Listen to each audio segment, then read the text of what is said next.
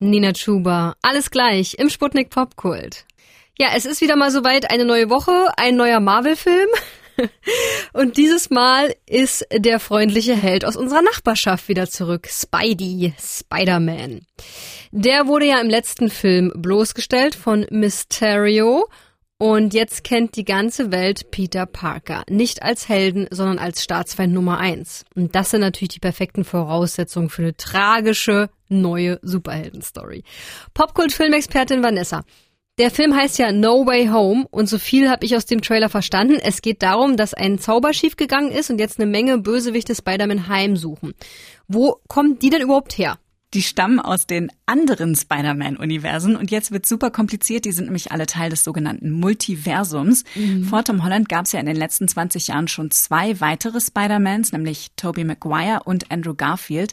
Die hatten nichts mit den Avengers am Hut, hatten auch ganz unterschiedliche Fähigkeiten und auch ihre eigenen Monster. Zum Beispiel der grüne Goblin oder Electro. Und genau die werden alle von einem Zauber angezogen, der eigentlich dazu führen sollte, dass die Welt wieder vergisst, wer sich hinter Spider-Mans Maske verbirgt. Da draußen sind noch andere. Wir müssen sie zurückschicken. Also, Scooby-Doo, sie zurück! Wissen Sie, das ist eigentlich alles Ihr Chaos. Ich kenne selbst ein paar Zauberworte, angefangen mit dem Wort Bitte.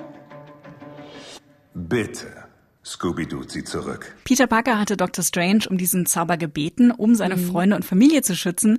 Aber Strange war so ein kleines bisschen abgelenkt und darum ist der Zauber komplett schief gegangen. Ja, das ist doof, ne? Das heißt jetzt, Spider-Man hat nicht nur die Paparazzi am Hals, sondern auch eine ganze Menge Bösewichte aus fremden Welten.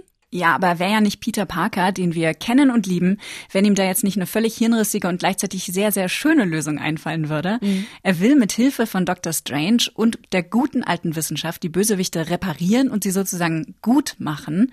Würde er sie nämlich als Bösewichte wieder in ihre alten Welten zurückschicken, würden sie ziemlich sicher oh. sofort getötet werden. Und Peter hofft jetzt, das genau zu ändern mit MJs und Nets Hilfe. Och, im Netz wird gerade wild spekuliert. Jetzt ist ja raus, dass dieser Marvel-Film quasi die Marvel-Regeln bricht und diese verschiedenen Spider-Man-Stories zusammenführt.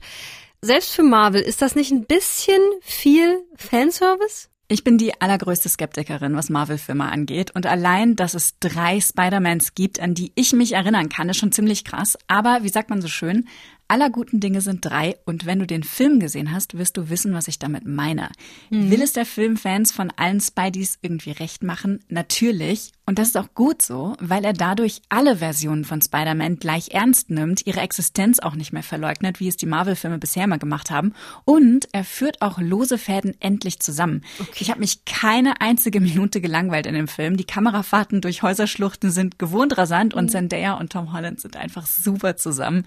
Für alle Spider Spider-Man-Fans und Marvel-Fans ist es ein absoluter Must-See-Film. Okay, ab jetzt im Kino. Spider-Man No Way Home, ein ganz anderer Spider-Man-Film, sagt Popkult-Filmexpertin Vanessa. Und das ist Post Malone im Popkult mit Sunflower.